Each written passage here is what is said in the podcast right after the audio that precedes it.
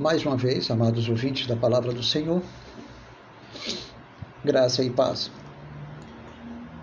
Repetindo, o horário 8h37 da manhã, 6 de 12 de 2, perdão, 6 de dezembro de 2021.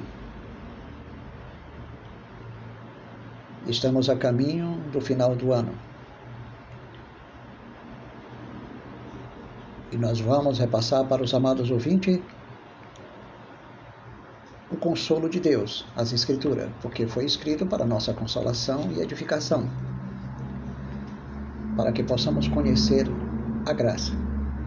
Se você realmente diz que conhece a graça, que eu acredito que muitos não conhecem, eu também dizia há alguns anos que conhecia a graça, mas eu conhecia emoções, entusiasmo, alegria, é, motivado por um hino, por uma pregação, motivados por aqueles chamados cultos motivacionais, cultos proféticos, culto em revelações, profecias, visões e sonhos. E muita gente considera isso como revelação da graça. E na realidade são cultos motivacionais. São atitudes motivacionais que eles observam nos outros e tomam para si como graça. Por exemplo, um profeta que revela o passado, o futuro e o presente como graça. Isso não é graça. Para sabermos o que é graça, temos que primeiramente entender o seguinte: o que significa circuncisão? Qual o significado espiritual desta palavra circuncisão e o que se esconde por trás desta imagem? O que significa exatamente a crucificação, morte, sepultamento e ressurreição de Cristo? O que significa nossa união com Ele na sua crucificação, morte, sepultamento e ressurreição? O que significa nossa união com a videira? Porque os ramos nascem do interior da videira, de dentro para fora.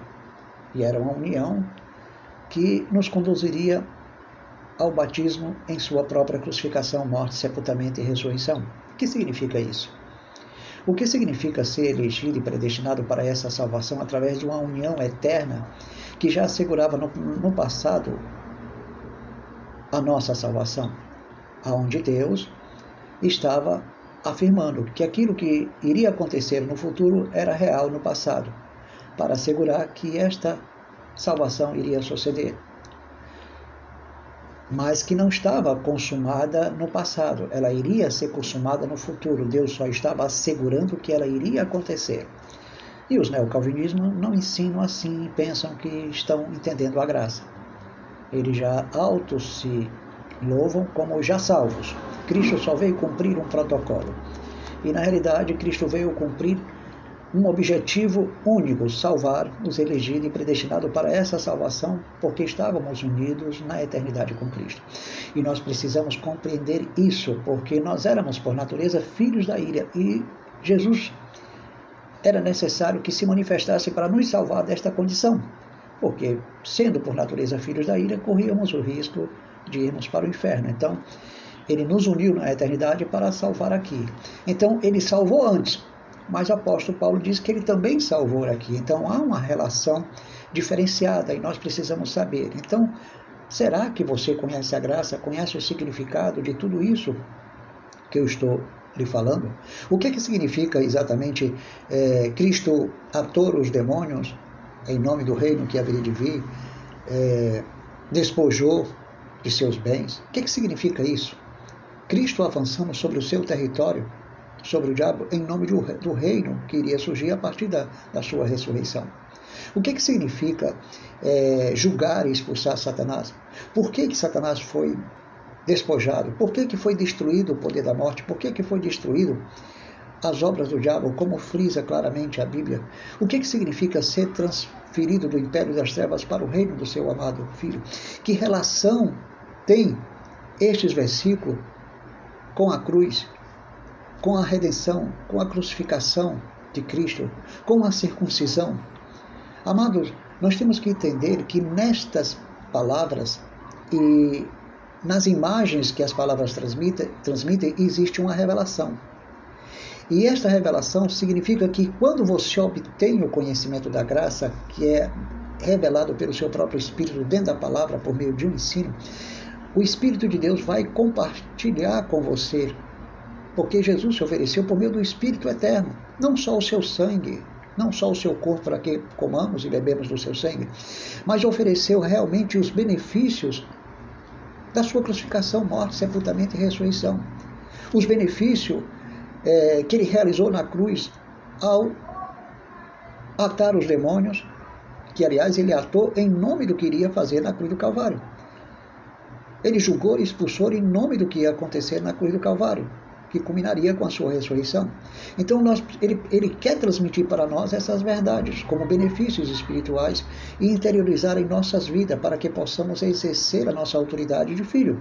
E exercer a autoridade de filho não quer dizer sair exorcizando demônios, pessoas, objetos, casas, lugares, com a ideia de demônios territoriais, porque os demônios territoriais não existem, existia na antiga aliança. Mas Jesus Cristo tomou posse do seu território. O cavaleiro, montado no cavalo branco, saiu vencendo e para vencer, para salvar os eleitos. É exatamente a pregação do Evangelho. E Cristo precisava julgar Satanás e expô-lo, ou melhor, expulsá-lo, despojá-lo, destruí-lo, destruir as suas obras. Enfim, ele teria que desfazer do império da morte, remover a morte espiritual, a morte física e eterna. Ele venceu tudo isso por nós. E nós venceremos o nosso principal inimigo. Não é só o diabo e a nossa carne, mas a última a ser tragada é a morte. Mas Jesus já venceu por nós. Então, precisamos conhecer estas verdades. Precisamos conhecer em forma de ensino. Então as pessoas não sabem que o Espírito de Deus quer interiorizar em nós estas armaduras que são a revelação, que corresponde à revelação do conhecimento da graça sobre tudo isso. Precisamos conhecer a veracidade de cada assunto dessa natureza, o que, que significa, qual o benefício, o que, que está por trás de tudo isso, porque Ele quer que recebamos esta revelação, que são as riquezas da sua graça, a plenitude do seu conhecimento, para nos dar olhos iluminados, espírito de sabedoria e de revelação, para que sejamos sábios nas Escrituras, para a salvação pela fé em Cristo. Veja bem, sábios nas Escrituras, pela fé para a salvação, porque existe uma salvação diária, porque a salvação você já, você já recebeu, Jesus já nos deu. A nossa vitória já foi realizada na cruz do Calvário. O que virá é a consumação do propósito de Deus. É um livramento que Deus nos, nos dará no futuro, quando venha os últimos juízos sobre a terra das sete taças da ira de Deus. Então precisamos ter com urgência um aprendizado melhor. E muitos pastores não ensinam conforme a graça e são enganados. Então, amados, precisamos entender exatamente isso. E Cristo quer nos oferecer esta revelação. Esta revelação que são a armadura de Deus e as suas armas. Você precisa dessas armaduras, porque você entendendo isso, você vai perceber como é que a graça atua na sua vida. Você não vai precisar mais estar se exorcizando, exorcizando objetos, sua casa, demônios territoriais, fazendo campanhas, votos. Você vai obedecer como livre, não como escravo. Quando você entender a sua herança. Qual a sua herança nos céus? Então hoje nós vamos falar sobre isso, é, ainda que de forma suave no primeiro capítulo, porque estas revelações nós vamos expor no decorrer do tempo. Eu não sei quanto tempo levarei para concluir o estudo da Epístola aos Romanos. Então, hoje, quarta-feira, vamos falar de uma grande verdade. Paulo teria de anunciar o Evangelho para a obediência da fé dos amados e santos de Deus.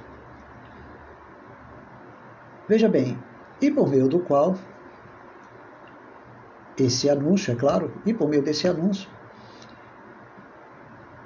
Paulo deixa bem claro que, perdão, fazendo aqui uma, uma correção bem rápida, amados.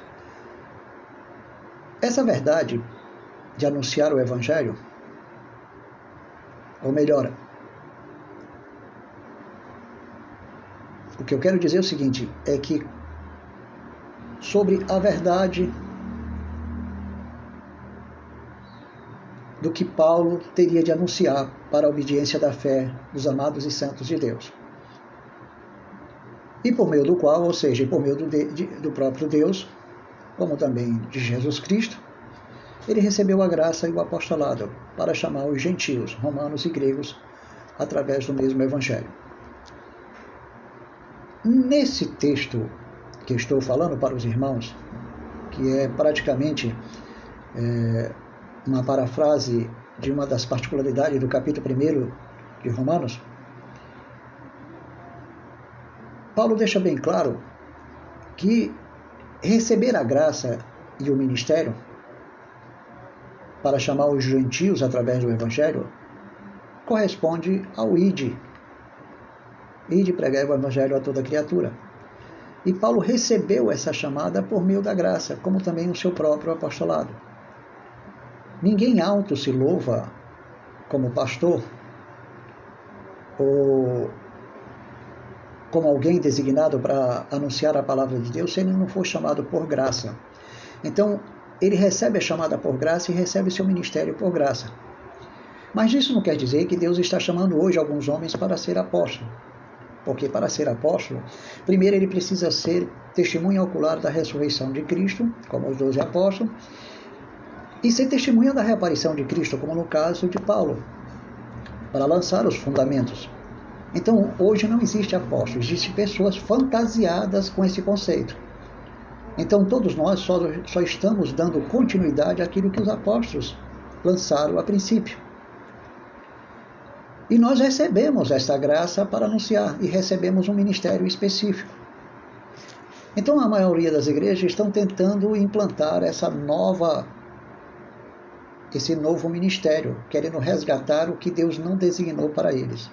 Já foi dado esse ministério aos apóstolos. Pronto. Para iniciar a obra de Deus. Então nós agora estamos anunciando o que foi plantado. Nós estamos anunciando os fundamentos deixados pelos apóstolos. E eu quero dizer também para os amados que existe também outro erro nas igrejas que está um pouco fora do contexto aqui do assunto, é que nós sabemos que existem cinco ministérios: apóstolos, profetas, maestro, pastores e evangelistas. O que foi que os homens fizeram? Pegaram a palavra pastores, que tem o mesmo sentido de bispo e presbítero, e criaram mais dois ministérios. Além de criar ministérios femininos, ministério de pastora, que são frutos do próprio paganismo entrando no seio da igreja. Então a palavra de Deus ela está sendo adulterada, ela está sendo transformada nos modelos culturais do século 20 e 21, principalmente do século 21. Então, o movimento feminista, onde a mulher está galgando espaço dentro da igreja, com a suposta ideia de que Deus concedeu-lhe uma chamada pastoral, que é uma mentira, é uma fantasia que eles estão inventando, são, são doutrinas de demônios. E o apóstolo Paulo falou que nos últimos dias muito apostatarão da fé, ouvindo demônios e é, dando ouvido a doutrinas de demônios e espíritos enganadores. É por esta razão que nascem mulheres sendo pastoras, por mais que digam, não tem fundamento bíblico. Eles vão usar a Bíblia de Gênesis e Apocalipse, vão buscar comparações, bases místicas, associações é, é, na própria psicologia inconsciente de cada um para resgatar uma informação e não serem condenados, mas não vai adiantar.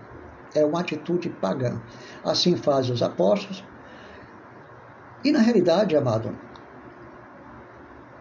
essas atitudes provam claramente que a maioria dessas pessoas não receberam nenhum chamado nenhum chamado, e sim um chamado humano.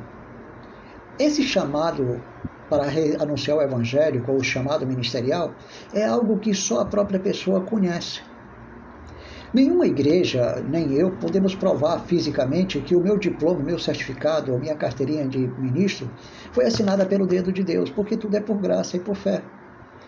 Então, nenhuma convenção, nenhuma igreja, ela, é, ela como instituição física ou espiritual, ela não é proprietária dos dons ministeriais. É Deus o proprietário e ele os dá a quem ele quiser. A igreja não pode se, se colocar como proprietária dos dons ministeriais, porque ninguém tem o, o pátrio poder sobre os, sobre os, os sagrados ou sobre Deus. Quem tem o um monopólio sobre Deus? Ninguém. Quem tem o um monopólio sobre as Escrituras? Ninguém. Quem tem direitos autorais sobre as Escrituras ou sobre Deus? Ninguém. Então as pessoas querem ter o monopólio da palavra, o monopólio do Pai, do Filho, do Espírito Santo, do reino de Deus. São os lavradores maus que querem ter o monopólio daquilo que pertence a Deus.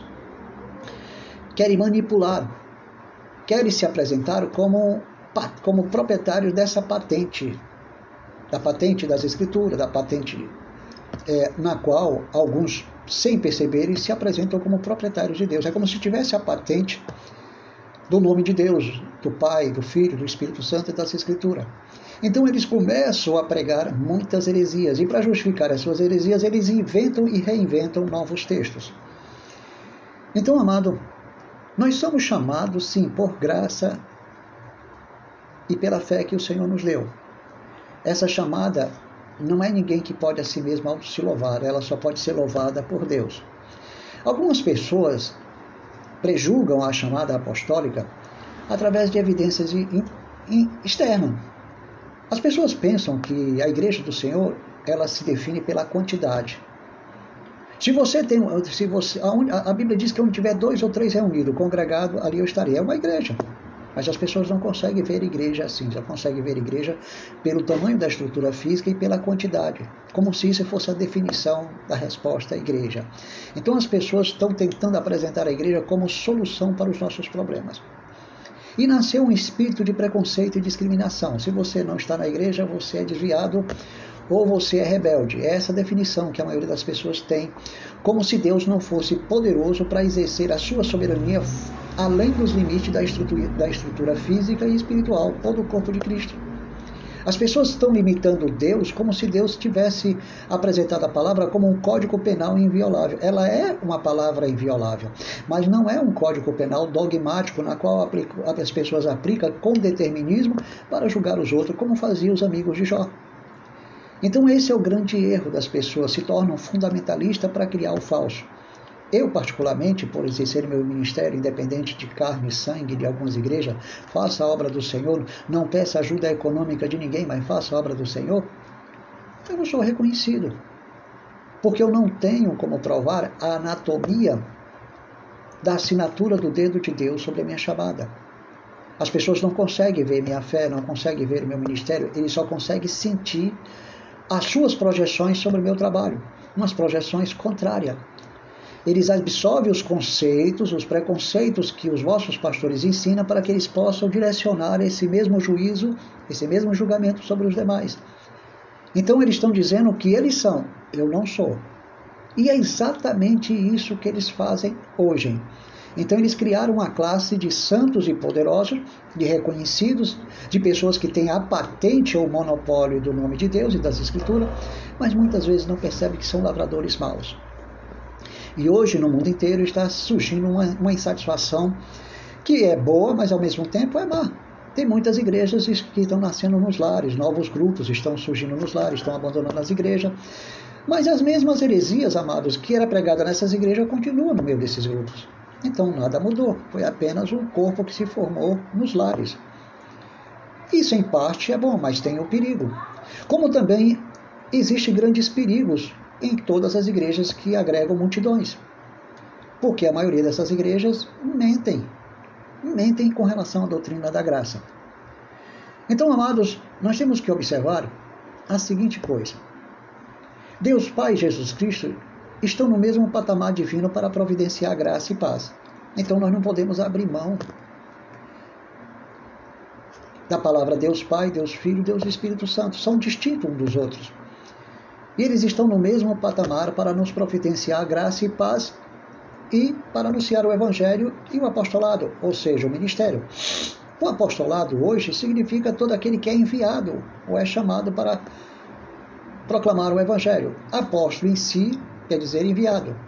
Então, sem necessidade de dizer que eu sou apóstolo, no sentido literal da palavra, como fazem alguns, eu posso dizer que sou um enviado de Deus. Pronto, um apóstolo. Mas não um apóstolo como os apóstolos do passado que lançam os fundamentos, mas como enviado de Deus.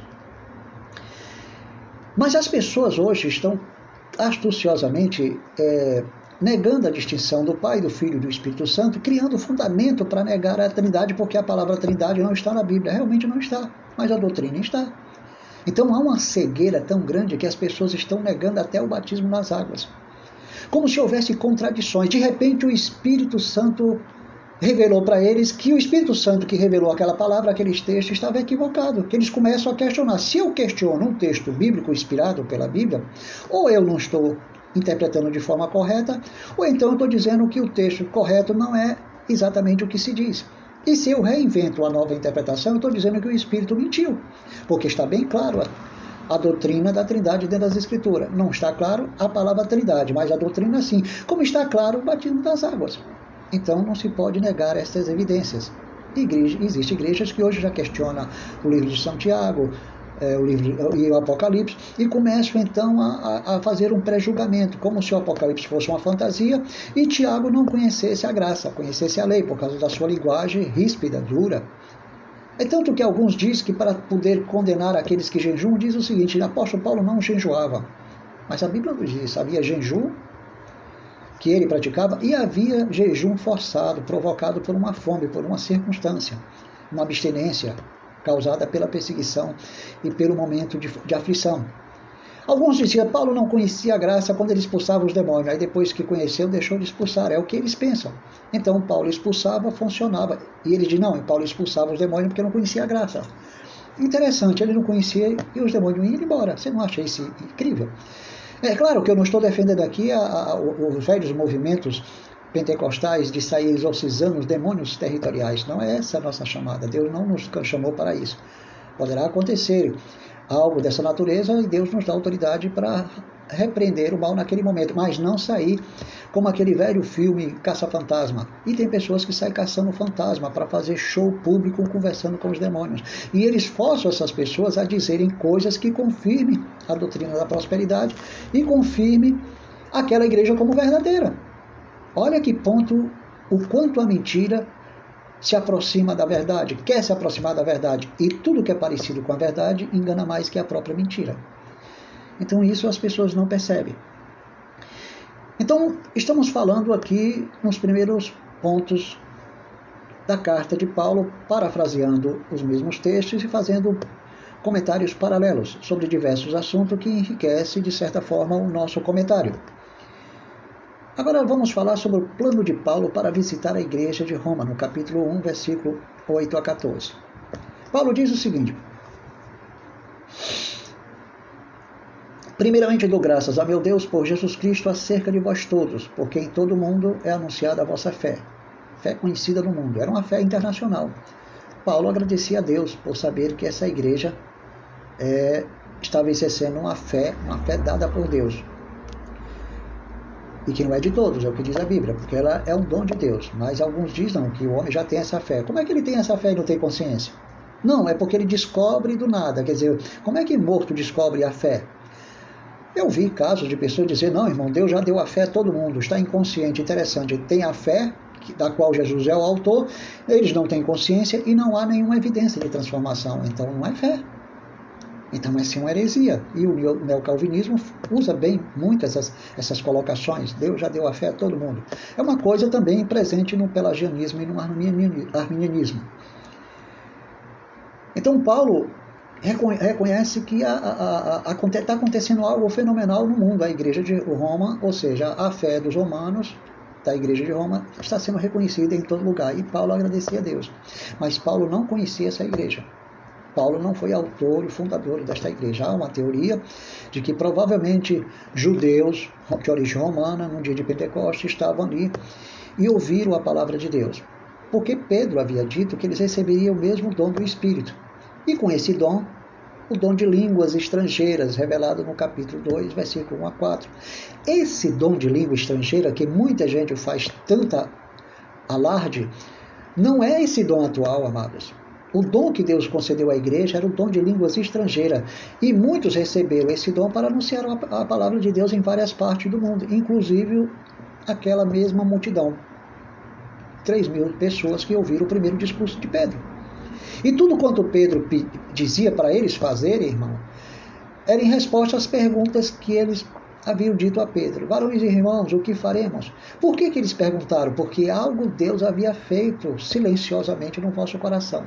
Primeiro, a graça da vida, irmãos, enquanto estamos mortos em delitos e pecados. Por esta razão veio a pergunta: Varões e irmãos, varões e irmãos, o que faremos?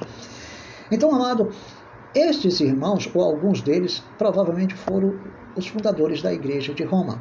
E Paulo, por sua vez, queria dar fruto com algum dom espiritual, profético, ou seja, com a chamada profética, apostólica, é, de missionário, como mestre. Esses eram os dons que Paulo queria compartilhar para gerar fé mútua e identificar se os fundamentos da igreja de Roma eram os mesmos fundamentos dos apóstolos. E a partir daí obter apoio espiritual, moral e financeiro para se deslocar para Roma. Esse era o desejo particular de Paulo, mas não era o desejo de Deus. Ali, ele encerrou seu ministério.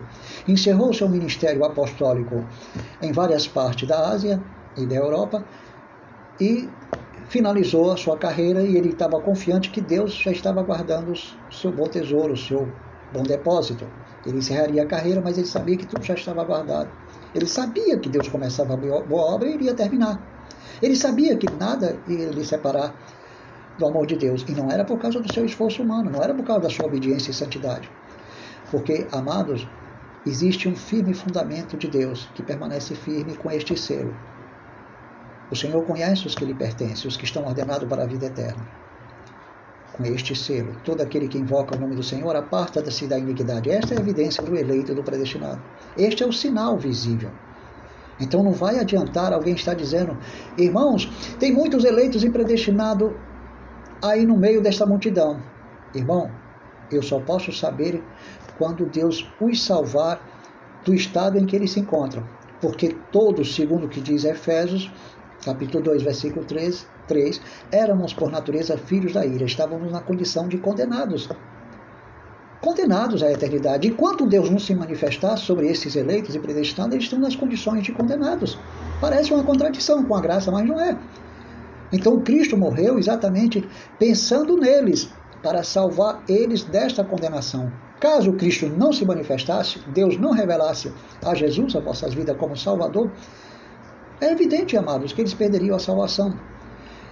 Mas eu não sei quem são os eleitos. Agora, o sinal é que no momento que Deus os salvar, os dar a vida, ou seja, quando Deus lhes proporcionar a vida, enquanto eles estão mortos em delitos e pecados, esta vida vai levar eles a fazer uma pergunta: que faremos, irmãos? Porque algo Deus vai fazer no vosso coração. Amados, Deus opera silenciosamente na vida dos eleitos e predestinados que eu não sei onde é que está. E muitos deles estão vivendo um estado de angústia e de depressão. E isso é uma forma de Deus estar trabalhando silenciosamente para levar eles a uma decisão. Deus encaminha o pecado e a rebeldia, o próprio livre-arbítrio humano, para culminar com o encontro com Cristo. É Deus, amado, no controle. Não é um homem no controle. É Deus buscando um homem, não é um homem buscando Deus. A palavra de Deus revela Jesus Cristo buscando os eleitos, buscando o seu povo. Não era o homem buscando a Jesus, era Jesus buscando as ovelhas perdidas da casa de Israel. Não eram as ovelhas perdidas buscando Jesus Cristo. Vamos observar sobre essa ótica.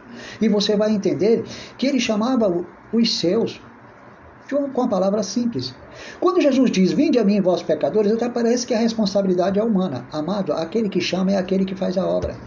É aquele que trabalha silenciosamente no coração do eleito. É aquele que, que vai posteriormente tomar uma decisão porque Deus já está trabalhando no seu interior. Se o Senhor não edificar a casa, se o Senhor não se manifestar antes, em vão trabalham os edificadores, em vão vai se manifestar aquele irmão, aquele ouvinte como salvo, para que ele se aparte da iniquidade. Então o Senhor está por trás. Se o Senhor não edificar a casa, em vão trabalham os edificadores. Se o Senhor não guardar a cidade, em vão vigiam os sentinelas. Salmo 127, versículo 1. Então, se Deus não estiver por trás do ouvinte, em vão será a sua manifestação. Ninguém é Senhor a não ser pelo Espírito de Deus. Ninguém crê com o coração para a justiça e com a boca faz confissão para a salvação, se não for amado pelo Espírito de Deus. É Deus que começa a boa obra. É Deus que efetua o querer e o fazer. Filipenses capítulo 1, 6, capítulo 2, versículo 13. Então, a graça ela se manifesta exatamente, como diz o apóstolo Paulo no, Título, capítulo 3, 4, 5 e 6. Manifesta a sua bondade e nos salva aqui. Olha bem, quando você lê 2 Timóteo, capítulo 1, versículo 9, diz que nos salvou na eternidade. Mas quando você vai para Tito 3, versículo 4, 5 e 6, você percebe que Deus manifesta que é a salvação. Que salvação é essa? Não, salvo, não nos salvou no passado? É exatamente isso, irmão. A salvação que iria se manifestar no futuro com a aparição de Cristo, com a manifestação de Cristo para remover o poder da morte, destruir o império da morte. Isso está revelado em 2 Timóteo, capítulo 1, versículo 10. E segundo Hebreus, capítulo 14 e 15, ele manifestou para destruir o império da morte com sua morte. Então, era necessário a sua manifestação, porque aquela salvação que ele assegurou no passado, revelado em primeiro em 2 Timóteo, capítulo 1, versículo 9, desde a eternidade, determinado por Deus, por graça, em Cristo Jesus, era uma, uma forma de dizer que aquilo que iria acontecer no futuro já estava assegurando Deus no passado, por meio da nossa união com Cristo. Fomos elegidos e predestinados para a salvação em Cristo por meio da união eterna. Então Deus já estava assegurando que essa salvação iria acontecer com a aparição de Cristo, para nos salvar da, da condição de filhos da ira. Efésios capítulo 2, versículo 3. E o Espírito de Deus salvaria aqui, consumaria aqui, realizaria aqui aquilo que Deus assegurou no eterno passado, quando ele diz: E nos salvou por determinação e graça antes dos tempos eternos. Leia claramente 1 Timóteo capítulo, ou melhor, 2 Timóteo, 2 Timóteo capítulo 1, versículo 9 e 10. E título capítulo 3, versículo 4, 5 e 6. Aí você vai entender por que, o apóstolo Paulo agradeceu a Deus sobre em relação à igreja dos Tessalonicenses, que eles haviam sido salvos desde o princípio para a salvação, ou seja, Deus havia escolhido eles desde o princípio para a salvação, pela santificação do Espírito e fé na verdade. Então, Deus já havia predeterminado de antemão a salvação, onde incluía santificação e fé já fazia parte do plano pré-ordenador de Deus, devido a essa união. Então ela iria acontecer aqui, para nos salvar da condição de filhos da ira. O Espírito de Deus então faria a nossa santificação, o nosso novo nascimento. Isso é graça, irmão. Essa é a forma de, ser, da, da, de alcançarmos graça. Por isso que a palavra diz que por graça, por graça sois salvos mediante a fé. Então a graça se manifestaria, que era a ação do Espírito, para consolidar a salvação, e simultaneamente, dentro de um processo, na terceira etapa, independente do espaço e do tempo, se manifestaria a fé e Deus capacitaria ele a dar uma resposta, que era crer com o coração para a justiça e com a boca fazer confissão para a salvação. Porque ninguém diz Senhor a não ser pelo Espírito de Deus, porque Deus começaria a obra desde o novo nascimento e processaria atuando silenciosamente no seu coração. E no final, depois que ouviu a palavra da verdade, o evangelho da salvação, ele seria selado com um recibo que confirmaria eles como filhos de Deus, eleitos e predestinados. E assim se manifestaria o selo de Deus. Todo aquele que se invocasse, ou seja, todo aquele que invoca o nome do Senhor, aparta-se da iniquidade. Segundo Timóteo, capítulo 2, versículo 19. Eu fugi praticamente do, do texto em si, é, para tratar de um assunto à parte, porque é muito enriquecedor quando você começa a conhecer as coisas de Deus. E nós não podemos ficar centrados só no texto em si, a gente tem que esmiuçar, detalhar assunto para que possamos compreender outras realidades. Então, Paulo diz o seguinte a respeito da igreja de Roma, que ele agradecia a Deus pela vossa fé, que era internacional. Ou seja, a fé dos romanos, que era uma fé reconhecida internacionalmente. E ele diz: Porque Deus, a quem sirvo em meu espírito, em minha consciência, em meu coração, em minha alma, isso se refere ao interior humano. Espírito, alma, coração é o interior humano. No evangelho do seu filho, sabendo que o evangelho é o próprio Jesus. E aquilo que ele ensinou. Minha testemunha de como incessantemente faço menção de vós. Paulo, serve no espírito, no seu espírito por meio do evangelho. Não sobre o evangelho, mas submisso a ele. E intercedendo pela igreja. Então isso quer dizer, amados, que na realidade Paulo declara que tinha uma testemunha ocular que, que acompanhava o seu comportamento enquanto ele servia a Deus no Espírito através do Evangelho de Jesus Cristo no seu ministério. Muitas vezes nós usamos essa expressão, eu já usei alguma ocasião, falando para uma pessoa que ela não conhecia a graça. E ela, no seu orgulho, na sua soberba, perdão, e ela, no seu orgulho, na sua soberba, confundindo o ensino da graça, o que eu estou passando para os irmãos, com a mística pessoal dela. Ela lê o texto sagrado e manifesta uma sensação, uma sensação, um sentimento, um pensamento pessoal. Então, tem pessoas que lê a palavra de Deus sem as bases, sem os fundamentos do ensino da palavra, apenas sendo levada pelos seus pensamentos pessoais, sentimentos, sensações, emoções, entusiasmo, impulsos, estímulos e desejo que ele vai ruminando dentro de si devido a uma experiência, talvez com um hino, com uma palavra profética de algum pastor. E ele, ela percebe, ela percebia que isso era graça. E ela orgulhosamente disse o seguinte: Não, Deus não fala só com você, Deus também fala comigo. Ela, ela estava entendendo graça como algo que ocorre de forma individualista, de forma egoísta. É a tirania do eu sobre o sagrado. Eu tenho autonomia. Deus me deu autonomia para entender a palavra da graça. Deus me deu autonomia para para compreender os textos sagrados, porque ele decidiu falar comigo, porque eu também tenho o Espírito de Deus. Esse é o primeiro sinal do orgulho pelagiano e armenianos em alguns. Nem todos têm esse comportamento. Tem muitos pelagianos e armenianos que são uma bênção. E eles falam também grandes verdades. Só não concordamos em algumas partes teológicas do vosso pensamento. Aí é outra coisa que eu deixo para em um determinado momento. Então, amados, e eu fui obrigado a dizer para ela que, em nome de Jesus Cristo, eu assegurava absolutamente de que estava falando a verdade. Ela não conhecia a graça. Então eu estava fazendo menção de uma testemunha ocular a quem eu sirvo no meu espírito por meio do evangelho que prego. Para que ela entendesse que eu estava falando a verdade para ela. Porque quando entrega essas pessoas um texto sagrado para ele explicar, esmiuçar conforme a revelação da graça, ela só sabe repetir os versículos, amado. Essas pessoas só sabem repetir o texto. E eles vão improvisando mediante impulsos, estímulo, mediante emoções, mediante entusiasmo, porque eles acreditam que isso é uma manifestação do Espírito de Deus. Não vos preocupei com o que é a vez de falar. Mas Deus não estava falando nesse sentido. Ou seja, Jesus Cristo não estava falando nesse sentido.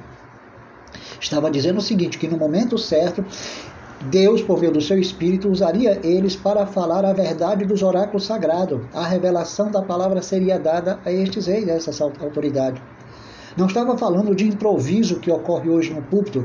As pessoas são convidadas para pregar, bota a Bíblia debaixo do braço, abre um texto qualquer ou escolhe um texto e ali vão ruminando aquele texto conforme experiências sensitivas ou emotivas ou coisas místicas que eles agregaram, que eles ouviram, viram, entenderam através dos outros, sem nenhum fundamento preparatório sobre aquilo que eles vão falar. Eles atribuem tudo ao espírito, tudo ao improviso. E isso, na realidade, irmão, é um grande equívoco. Porque as pessoas querem entender a manifestação do espírito do passado, a manifestação soberana de Deus no passado, como doutrina para os dias de hoje. E não é doutrina. É a história de Deus sobre o seu povo. Não é a história de uma doutrina que Deus quer que você pratique. E hoje a palavra de Deus, a história de Deus nas Escrituras está sendo usada como doutrina. Aí as pessoas começam a dizer, Jesus é o mesmo, aí começa a praticar coisas que na realidade Jesus não está dizendo que é para você praticar. Quer ver um exemplo? Apóstolo Paulo diz que havendo língua cessaria, havendo profecia cessaria, havendo revelações cessariam, havendo ciência cessa, desculpe, cessariam. Então o que é que ele quis dizer? Que todas aquelas manifestações que foram usadas para anunciar os oráculos sagrados do Antigo e Novo Testamento e de tudo quanto o Senhor ensinou, iriam cessar, amados tudo iria cessar. E hoje as pessoas insistem em dizer que há algumas evidências presentes. Mas essas evidências eram apenas para comunicar que Jesus era filho de Deus e para iniciar a obra na terra após a sua ressurreição e estabelecer os oráculos sagrados que hoje nós temos em mão. Então, amados, também incessantemente faço menção é, em minhas orações de algumas igrejas, e Deus também é minha testemunha, como é sua testemunha. Então tem pessoas que não percebem que nós falamos a verdade, que Deus é testemunha ocular daquilo que estamos anunciando. E nós intercedemos por esta igreja ou por este irmão. Porque todos nós devemos ser primeiramente submissos ao Evangelho de Deus. Se não formos submissos, não podemos interceder por ninguém. Porque quando eu sou submisso e intercedo por alguém, é porque aquilo que Deus fez na minha vida, eu compreendo que Deus vai fazer na vida do outro. Mas eu não posso interceder pelo outro é, com alguns atributos de autorreconhecimento de si mesmo. Eu sou e ele não é, por isso eu vou orar por ele. Eu sou e ele não é, por isso eu vou orar por ele. E na realidade, temos que ter humildade de ser submisso às Escrituras e orar por aqueles que precisam conhecer a palavra da graça. Mas a, a razão principal por que, que Paulo está dizendo isso não é só para que a igreja tomasse conhecimento é, de que Deus, é, é, digamos, Paulo queria que a igreja tomasse conhecimento, não era só porque ele orava pela igreja, para que, pela vontade de Deus, em algum momento se oferecesse a ele uma boa ocasião para ir ter com a igreja de Roma. Mas ele queria também que a igreja tomasse conhecimento que Deus era testemunha das orações que ele, que ele fazia pela igreja. Era isso que ele queria dizer. Deus era testemunha da sua consciência do que ele fazia pela igreja por meio de oração. Mas ele também queria dizer que Deus era testemunha não só das orações que ele fazia pela igreja, mas que ele também pedia sempre em suas orações que em algum momento, pela vontade soberana de Deus, se oferecesse uma boa ocasião para ir ter com a igreja. Então, isso quer dizer que Paulo reconhecia que Deus tem o controle do momento para agir segundo a sua vontade soberana. Então, nós não podemos, como diziam alguns ricos lá em São, em São Tiago, que costumavam dizer: vamos para tal cidade, faremos isso e aquilo. E Tiago deixa bem claro: porque primeiro tem que reconhecer a soberania de Deus. Se Deus permitir, faremos isto e aquilo. E Paulo aqui deixa bem claro que a graça que Tiago ensinava, Paulo também compreendia. Reconhecia a soberania de Deus. Então ele sabia perfeitamente que Deus tinha o controle soberano sobre vossa vida, para que ele pudesse, no momento certo, agir segundo a vontade soberana de Deus. Então ele orava para que Deus, pela sua vontade soberana, oferecesse exatamente a oportunidade para ir a Roma. Porque ele diz: Pediram sempre em minhas orações que, em algum tempo, pela vontade de Deus, se me ofereça boa ocasião de ter convosco. Porque Deus tem o controle do tempo e do espaço das nossas vidas em qualquer lugar do mundo. E ele diz o seguinte: Porque desejo ver-vos para vos comunicar algum dom espiritual, a fim de que sejais confortados. Paulo queria para, é, repassar para a igreja uma experiência com a graça através do seu ministério apostólico, de profeta e mestre. Esse era o dom que Paulo queria compartilhar com a igreja para gerar fé e receber fé. E para que assim tomar conhecimento quais eram os fundamentos daquela igreja, se eram os fundamentos apostólicos para gerar uma identidade, uma aproximação e um espaço e poder semear a palavra e dar algum fruto apenas nessa troca de experiência por meio dos dons que Paulo tinha no seu ministério. Não tem nada relacionado com visões, sonhos, profecias, não. Como faz alguns hoje. Então Paulo diz, diz o seguinte, é, porque, dese, porque desejava ver a igreja para comunicar algum dom espiritual, através da sua experiência com a graça como apóstolo, profeta e mestre, a fim de que a igreja pudesse ser confortada e edificada. E ele, em parte, diz o seguinte: Isto é, para que juntamente convosco eu seja consolado pela fé mútua. Quer dizer, transmitindo igualmente a mesma fé, a mesma experiência, com os, mesmos respectivos dons. Porque é evidente que a igreja de Roma também tinha é, chamada apostólica, alguns membros, é, de profeta e de mestre. Então, nesse sentido, eles receberiam uma fé mútua, ou melhor, eles se consolariam mutuamente pela fé, através dessa troca de experiência por meio dos respectivos dons. Não era só Paulo que tinha um apostolado, a chamada profética de mestres, tinha gente na própria igreja que tinha esses mesmos dons ministeriais. Então, amado, troca de experiência, mas um meio de saber qual era a identidade da igreja com os fundamentos apostólicos. Por isso é muito importante a gente tomar conhecimento quais são os fundamentos apostólicos de uma igreja. A primeira coisa que eu observo é quais os fundamentos apostólicos de uma igreja. Eu já frequentei algumas igrejas e a primeira coisa que eu observei é que as igrejas faziam questões, perdão, faziam questão de dizer: aqui nós pregamos a verdade, aqui somos a única igreja verdadeira, aqui é o único endereço de Deus verdadeiro, aqui tem homens verdadeiros, aqui tem uma igreja verdadeira, nossa santidade é verdadeira, nossa obediência é verdadeira, nossa fé é verdadeira, nossa doutrina é verdadeira. É o primeiro sinal da mentira. Sabe por quê, amado? Quando você começa a ouvir esta pessoa, você percebe claramente que os fundamentos que são sustentados ali ou são pelagiano-armenianos, ou é, que estão envolvidos com a doutrina da prosperidade, ou eles são neocalvinistas, ultracalvinistas e hipercalvinistas, ou eles são o quê? Pentecostais ou neopentecostais. Quando você começa a sondar os fundamentos que são utilizados ali para interpretar a palavra da graça, estão distantes da realidade. Os fundamentos são outros. E muitas igrejas estão anunciando palha, feno e madeira, mas eles não percebem, amados, que aquelas doutrinas representam palha, feno e madeira. Eles não percebem. Eles misturam ouro, prata e pedras preciosas, fundamentos importantes, ensinos importantes, porque existem muitas dessas igrejas, apesar é, dos erros em alguns fundamentos, mas existem parcelas de grandes verdades. Mas eles mesclam essas grandes verdades com com parcelas heréticas, que representa palha, feno e madeira. Então eles misturam os fundamentos para construir o edifício de Deus sobre o principal fundamento que é Cristo. E quando você percebe os fundamentos legítimos, recebe outra edificação. Ou então eles lançam, lançam outro fundamento, além daquele que é Cristo. Ou lançam Cristo com outra construção, com outros materiais. Quando eles não lançam outro fundamento, eles lançam o mesmo fundamento, porém com outros materiais ou então mesclado com materiais verdadeiros, materiais sólidos com, materiais falsos. E na realidade, a Bíblia diz que a tribulação, ou o fogo, ou o dia provará qual é a obra de cada um. Eu só posso dizer, amados, quando vierem os momentos finais do juízo de Deus sobre a terra, que por enquanto os juízos de Deus estão mesclados com graça, mas vai, virar, vai, vai chegar a um momento que vai aumentar a intensidade. E muitos vão descobrir que esses materiais não têm força.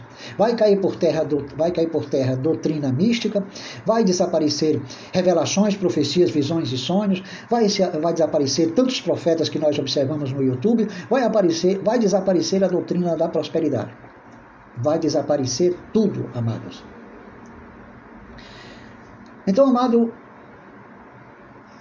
Quero também dizer que o apóstolo Paulo diz o seguinte: Não quero, pois, irmãos, que ignorei que muitas vezes propus ir ter convosco, mas até agora tenho sido impedido, para também ter entre, entre vós algum fruto, como também entre os demais gentios, entre judeus e gentios.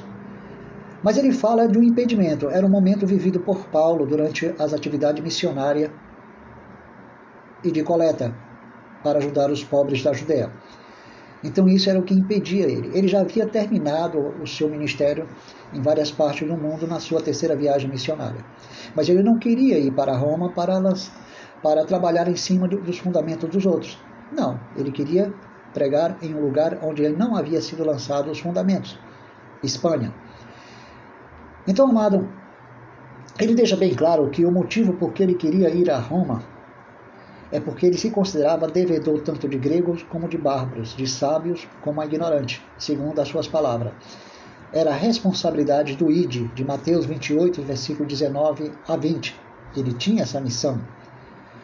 É como diz o Apocalipse capítulo 1, versículo 3, bem-aventurado aqueles que ouvem, aqueles que escutam, ou melhor, bem-aventurado aqueles que ouvem, aquele que escuta e guarda as palavras desta profecia. E Paulo Queria que as pessoas tomassem conhecimento desta bem-aventurança através do ID, porque ele ia ensinar as nações a ouvir, a ler e a guardar.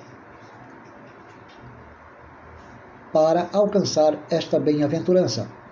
Esse era o papel de Paulo na, obedi na obediência, na sua obediência em relação ao ID. Então nós temos a mesma missão. Implicitamente no, no Apocalipse capítulo 1, versículo 3, se percebe ali a presença do ID em outro contexto. Porque as cartas às sete igrejas foram direcionadas às mesmas igrejas, só que esse id da carta é diferente do id praticado por Paulo, por nós, e diferente da visão de Paulo em relação a Roma, ou seja, em relação à Espanha. Então, o que eu quero dizer, amados, que o id com respeito ao Apocalipse às sete, às sete cartas não tem o mesmo contexto do id mencionado por Cristo em Mateus. Não é o mesmo contexto, o mesmo significado. É um id voltado para as igrejas. Ali é uma revelação para as igrejas. E o id que Paulo queria assumir é para anunciar o evangelho à Espanha e ter algum fruto entre judeus e gentios ali em Roma. Porque ele se sentia devedor de bárbaros, gregos, ou melhor, devedor de gregos e como a bárbaros, também a sábios como a ignorantes, seja eles judeus ou gentios. E isso existia em Roma, como também existia dentro da igreja. E na Espanha, porque ele sabia que o estado do mundo era de perdição. E isso ele revela no próprio capítulo 1, do versículo 2, perdão, do capítulo 1, versículo 18 em diante. Revela o estado de podridão que vivia a humanidade, onde Paulo deixa bem claro que assim como a o Evangelho é poder de Deus e nele se revela a justiça de Deus, Deus, paralelamente do céu, estava revelando a sua ira contra toda impiedade. E isso é o que vem acontecendo através dos séculos. Deus, até o dia de hoje, manifesta a sua ira contra toda a impiedade. Enquanto Deus está anunciando, revelando e manifestando a sua ira contra todas as impiedades dos homens, paralelamente o Evangelho de Deus é anunciado, porque nele se revela a justiça de Deus de fé em fé para a salvação. Mas, simultaneamente, Deus manifesta do céu a sua ira, seus castigos sobre a humanidade. E é isso que o apóstolo Paulo está querendo descrever no capítulo 1, para que todos tomem conhecimento nesse sentido, qual o motivo da sua visão ou por que ele era devedor de tantas pessoas. Porque, as, porque a humanidade precisa tomar conhecimento do Evangelho de Jesus Cristo, que é poder de Deus para a salvação, e da severidade de Deus, a sua ira que se manifesta desde os céus. Nós vamos falar na próxima, na próxima semana é, sobre a segunda abordagem que envolve o, o versículo 8 a 14. Nós vamos é, é, mencionar uma série de coisas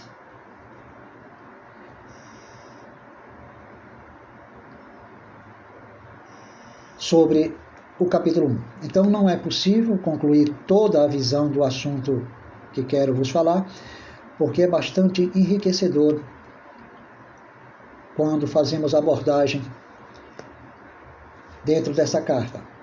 Então, amados, nós estávamos no capítulo 1, versículo 8 a 14, mas nós vamos fazer uma, novamente é, outra abordagem Aliás, minto, correção, nós fizemos uma abordagem do capítulo 1, versículo 8 a 14. Essa abordagem em relação a estes textos já foram mencionados. Agora nós vamos falar sobre novos assuntos na próxima segunda-feira. Onde Paulo agradece a Deus pelos romanos, porque em todo mundo é anunciado a fé deles, que já era um renome internacional.